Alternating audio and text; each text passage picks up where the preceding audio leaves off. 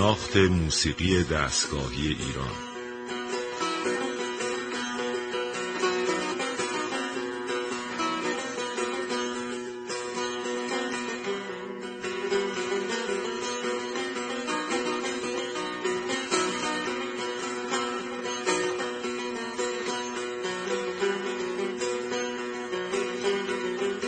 تهیه کننده و مجری محمد رضا لطفی.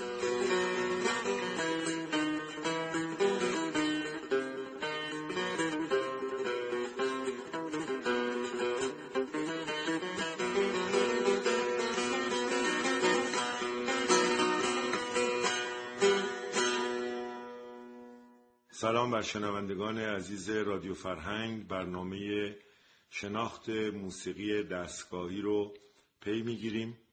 در برنامه گذشته ما در مورد جواب و آواز به وسیله نوازنده و نحوه ارائه کار به وسیله خواننده و تسلطش به زمانبندی و سکوتها در آواز که منجر به جواب درست دادن نوازنده میشه صحبت کردیم. قبل از اینکه برنامه رو شروع کنیم از شما یک عذرخواهی می‌کنیم که ما در برنامه گذشته که راجع به جواب آواز آزاد صحبت کردیم مخصوصا جناب شادروان جواد معروفی رو پخش کردیم که در جواب آواز به صورت نعل به نعل جواب نمیدن و از فرم وزیریوار استفاده می‌کنن و در چارچوب بداهه جواب آواز میدن. اما متاسفانه به اشتباه من گفتم که سازی که میشنوین در واقع پیانوی مرساخان محجوبی هست. تصحیح می‌کنم که ساز برنامه گذشته متعلق به جواد معروفی بود. در این برنامه ما قول داده بودیم راجع به جواب و آواز صحبت کنیم. در ادامه و گفته بودیم که می‌خوام بگیم نقش مایه ها در فرم ساز آواز به چه صورتی هست؟ قبل از اینکه وارد این فرم بشم باید اشاره کنم که مایه عبارت از اون نقمه محوری که در ذهن نوازنده جا می‌گیره و ما تشخیص میدیم که این آواز اصفهانه این آواز دشتی این آواز ابو عطاست. توقفگاه های متفاوت و فواصل متفاوت و کیفیت ایست های روی نقمات مایه رو برای ما ایجاد می‌کنه که این مایه باعث حس و حالی میشه که نوازنده یا خواننده در اون فضای مایه به نوازندگی یا خوانندگی می‌پردازند. مایه از این نظر مهمه که نوازنده و خواننده خیلی سریع مایه رو تشخیص میده. یعنی ما وقتی که ساز می‌زنیم برای مثال اصفهان ساز می‌زنیم بلافاصله خواننده با همون نقمات اول مایه رو تشخیص میده و در درون دلش مایه رو زمزمه می‌کنه تا این مایه در فاصله ای که نوازنده داره اون فضا رو براش می‌سازه دقیق حفظ بشه. و وقتی می‌خونه از اون مایه نباید خارج بشه. اگر از مایه خارج بشه ما اصطلاحا میگیم که خواننده خارج خونده. اینجا مسئله فقط فواصل نیست ممکنه سه فاصله هم درست بخونه. اما در ایست مایه که مشخص مایه هست دخالتی صورت بگیره و خواننده نوت ایست رو دقیق اجرا نکنه و اینگونه مایه خارج میشه. در موسیقی ایرانی همونجور که دوستان اطلاع دارن مثل موسیقی غربی نیست. موسیقی غربی دو مایه داره که اونا میگن بهش تونالیته تونالیته ماژور و تونالیته مینور در موسیقی دوران کلاسیک. در موسیقی ما ما این مسئله رو داریم در محور اصلی یک دستگاه یک آواز و در اونجا ما مایه رو تشخیص میدیم و در اون فضا اجرا می‌کنیم. اما ما در موسیقی دستگاهی ما مایه های ما مرتب تغییر می‌کنه. تعداد مایه هایی که تغییر می‌کنه به سرعت انجام نمیشه مانند موسیقی عرب بلکه ما در موسیقی دستگاهی یک مایه رو کاملا به اجرا در میاریم و بعد با فرود اگر ضرورت باشه برمیگردیم به مایه اصلی آواز یا دستگاه. دو مرتبه مایه گردانی می‌کنیم و به مایه دیگه ای میریم. برای مثال دقت می‌کنیم من یه ساز کوتاهی با کمونچه در اصفهان می‌زنم که مایه رو مشخص می‌کنه.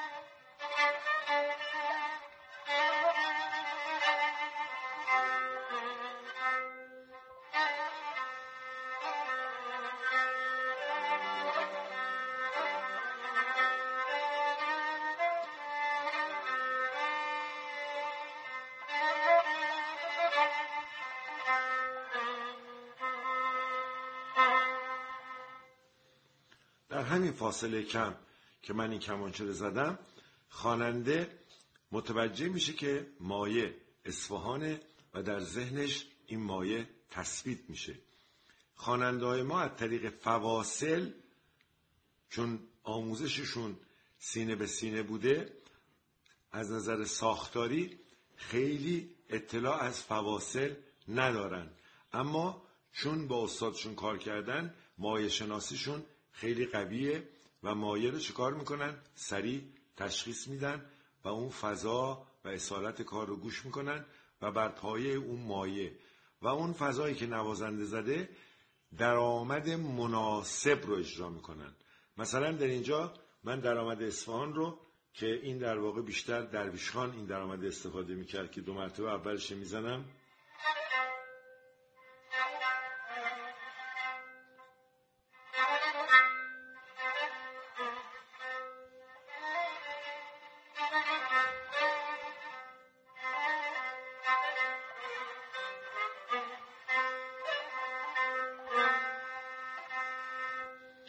خواننده وقتی این فضا رو میشنوه می‌تونه درآمد اصفهان بخونه.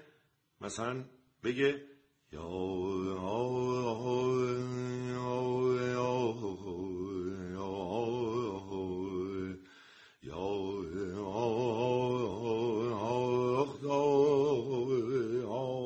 خب یا می‌تونه بر پای این فضا شروع کنه بگه که یا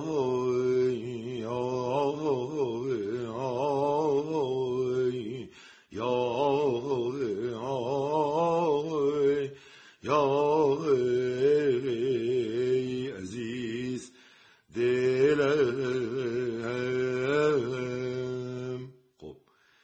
این تحت تاثیر نوازنده قرار گرفته و از نوازنده الهامی می‌گیره یک نکته رو می‌گیره و اونجا تشخیص میده که اگر که این ملودی رو بخونه با فضای نوازندگی بهتره.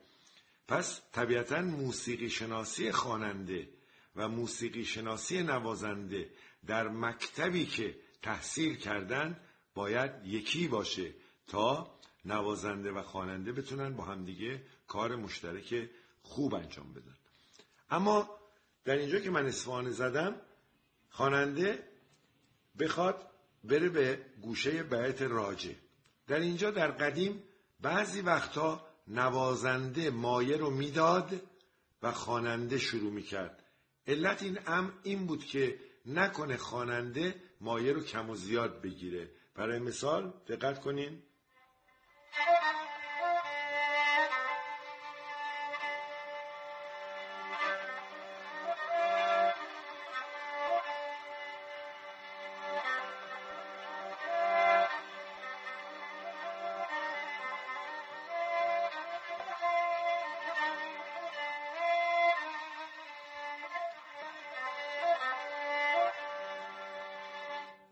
ببینید اینجا مایه کاملا از مایه درآمد اصفهان یا محور اصلی اصفهان دیگه کاملا ما دور شدیم. و اینجا ما یه مایه جدیدی رو میشنویم. حتی بعضی وقتا نوازنده های قدیمی مثلا درآمد اصفهان رو درآمد نمی‌کردن. از بیت راجع می‌زدن و خواننده هم از بیت راجع شروع می‌کرد بخوندن و در انتها فرود می آمدن به محور اصلی یا آواز یا دستگاه اصلی.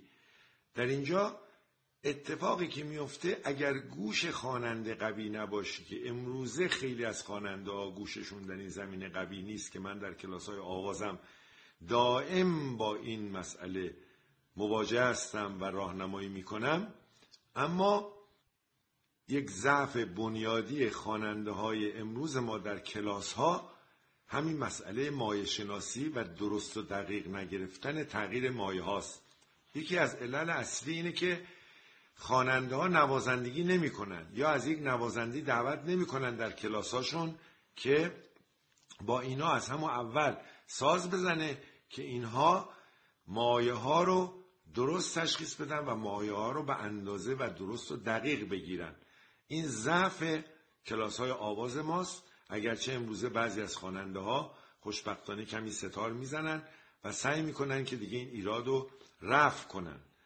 و من خیلی از شاگردهای اساتید آواز رو که در ایران پیش من اومدن شنیدم می‌بینم اشکال اصلیشون اینه که مایه آواز رو دقیق نگه نمیدارن و اصطلاحا زیاد خارج می‌خونن. پس در گوش گردانی ما باید مایه شناسیمون قوی باشه. که مایه رو تغییر بدیم. مثلا در اینجا دقت کنید.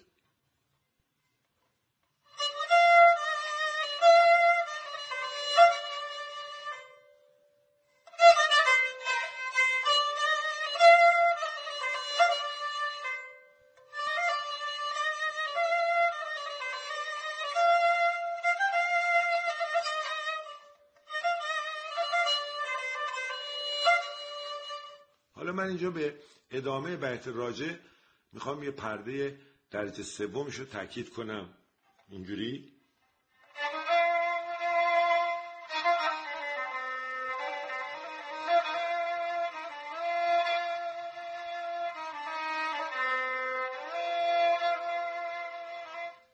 اینجا هم ما تا حدودی مایهمون از بیت راجع کمی بیرون میره. ولی هنوز دوم این مایه توی بیت راجع است. اما اگر خواننده این مایه رو کار نکرده باشه اونجا باز ممکنه که دچار مشکل بشه. یا مایه تغییر می‌کنه به نام گوشه اشاق که این گوشه اشاق رو جناب شادروان سبا از مکتب اصفهان به مکتب تهران در اون روزگار آورده و اضافه کرده به دشتی و اصفهان. یادتون باشه که گوشه اشاق کاملا با گوشه اشاق ردیف فرق می‌کنه. در گوشه اشاق ردیف ما در واقع در نوا میریم به پرده ماهور به پرده عراق ماهور. و در اشاقی هم که عبدالقادر مراقعی بعد از صفی الدین اومده مقام اول رو از راست که مقام اصلی بوده تا صفی الدین تبدیل می‌کنه اولین مقامو به مقام اشاق این مقام اشاقی که امروز در کشورهای عربی به عنوان مقام اول اجرا می‌کنند و در ترکیه همینطور این اشاق همون ماهور کنونی ماست و فواصلش هم در واقع فواصل ماهور ماست که دو تا چهارم اول ماهور اگه ماهور دو فرض کنیم دو ره می فا. به فا سول لا سی به مل دو دانگ تتراکورد به وجود میاره که رو هم منطبق میشن. این اشاقی که سبا آورده یک خللی در اشاق قدیم ما به وجود آورده و امروز همه اشاق سبا و اشاق مکتب اصفهان به عنوان اشاق اصلی ردیف می‌شناسن که باید این هم در آینده تصیب بشه که دوستان ما و نوازنده های ما و خواننده های ما اشاق رو در پرده ردیف با این اشاق متفاوت بزنن. یا حداقل بگن که اشاق ردیف سبا اشاق ردیف میرزا عبدالله. در اینجا ما دو مرتبه مایه عوض میشه. از مایه بیت راجه میریم به مایه چی؟ مایه اشاق سبا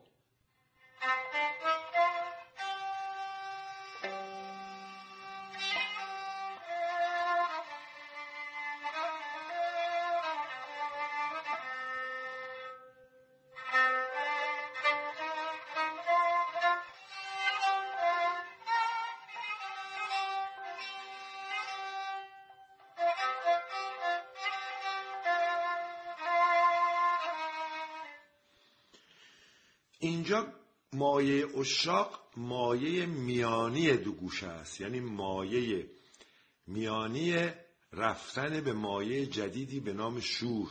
پس باید اشاق رو متوجه باشیم که مایش مایه شور نیست. خودش مایه خاص خودش داره که بعضیا تو مایه اشاق گوشه بوسلیک رو هم اجرا می‌کنن که با این ملودی و با این شعر ناب شهریار جناب بنان شادروان بنان خونده.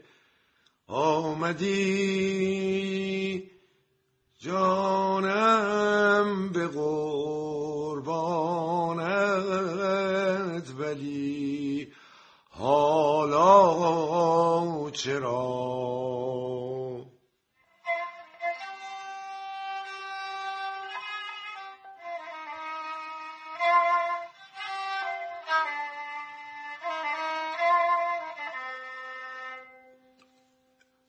اسم این هم در اصل که توی اسفان می‌خونن اسم این گوشه ملودی بوسلیک هست که در مکتب اصفهان این گوشه زیاد استفاده میشه. در موسیقی مذهبی هم این گوشه بوسلیک برای نوه خانها و دسته سینه زنی زیاد استفاده شده با همین ملودی. حالا اینجا وقتی که شما میرین از مایه میانی گوشگردانی کردین اشاق خوندین میرین مایه عوض میشه میشه مایه شور. دقت کنین.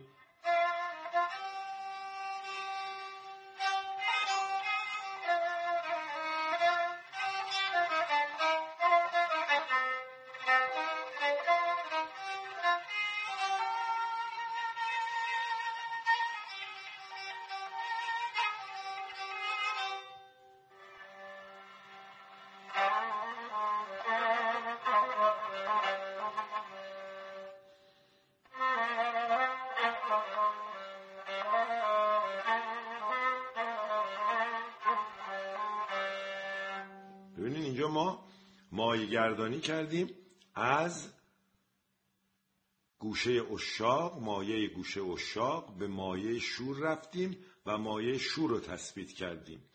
پس اینجا خواننده براش کمی دشوار میشه. به همین دلیله که وقتی خواننده ها بدون ساز می‌خونن مایه ها رو کم و زیاد می‌گیرن. برای مثال در ردیفی که شادروان کریمی خونده که ردیف متوسط آقای دوامی هست در اونجا شما اگر دقت کنیم باید شاگردان به این مسئله دقت کنن و حواسشون باشه چون خیلی از شاگردا از روی این مجموعه داره ردیف کار می‌کنن و مایه ها رو دریافت می‌کنن.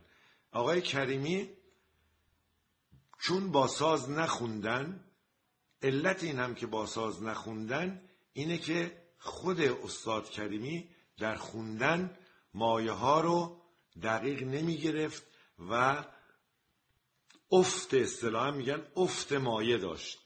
مثلا در یک دستگاه شروع کردن به خوندن اگر شما دیاپازون رو در ابتدای دستگاه بگیرین می‌بینین که مثلا ایشون از این مایه خوندن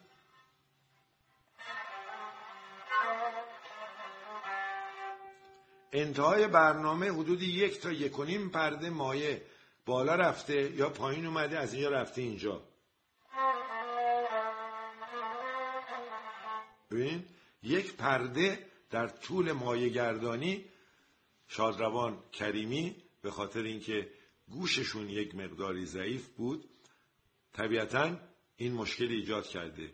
شاگردان عزیزی که به این نوارا گوش می‌کنن باید دقت کنن وگرنه اکثر کسانی که و روی این نوار بدون استاد به تعلیم ردیف می‌پردازن گوشاشون از نظر مایه شناسی غلط تربیت میشه و این مشکلی که متاسفانه ما داریم و باید وزارت ارشاد محترم و کسانی که این نوارا رو در میارن باید به این امر دقت می‌کردن. در زمان قبل از انقلاب هم متاسفانه وقتی این نوارا ضبط شد کسی این رو یا متوجه نشد یا نخواست این ایراد رو اعلام بکنه. و ما امروزه دچار سوانه آموزشی شدیم. اگرچه جناب استاد کریمی استاد بزرگ ما هستند و زحمات زیادی کشتن در معرفی ردیف آقای دوامی و ما باید از ایشون تشکر بکنیم. اما این ایراد به کار هست.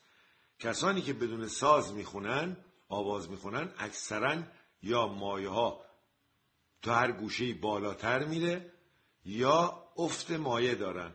اکثر شاگردان آقای کریمی و حتی شاگردان آقای ناسهپور و خود آقای ناسهپور در گرفتن چهارم ها افت مایه دارن.